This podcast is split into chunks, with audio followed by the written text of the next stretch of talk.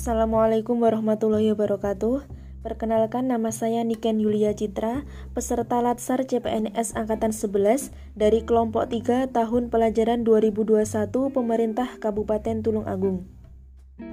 Di sini saya akan menceritakan pengalaman ketika mengikuti pembelajaran tatap muka dengan Ibu Heni atau pembelajaran secara sinkronus pada hari ini.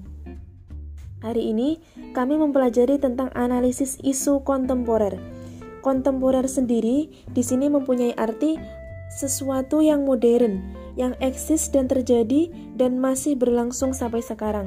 Atau kalau zaman sekarang sering disebut sesuatu yang lagi viral. Dengan mempelajari isu kontemporer, ASN menjadi tahu tentang pentingnya menjaga kepentingan intelektual, emosional, sosial, ketabahan, etika, dan kesehatan untuk dapat menghadapi perubahan lingkungan.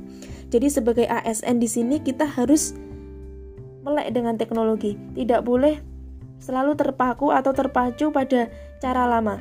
Seperti kata Charles Handy tahun 1997, kita akan membuat kesalahan bila kita beranggapan bahwa masa depan adalah kelanjutan masa lalu, sebab masa depan itu akan sangat berbeda dengan masa lalu.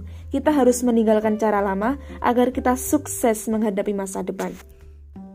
Oleh karena itu, kita sebagai ASN dalam menjalankan tugas dan fungsi, kita harus memahami, mewaspadai, juga menghadapi isu-isu kontemporer seperti korupsi, narkoba, terorisme, radikalisme, money laundry, proxy war yang menimbulkan keresahan di masyarakat dengan cara yang bijak.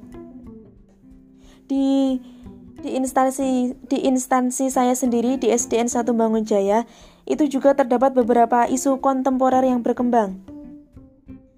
Contohnya, peserta didik kurang berparti kurang berpartisipasi dalam pembelajaran daring.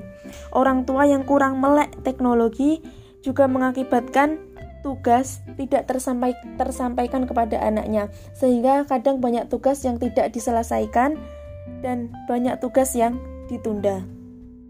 Jelas, dari isu-isu tersebut akan menimbulkan dampak pada kompetensi siswa. Oleh karena itu, sebagai pendidik, di sini kita harus mencari solusi terbaik dari isu-isu yang ada.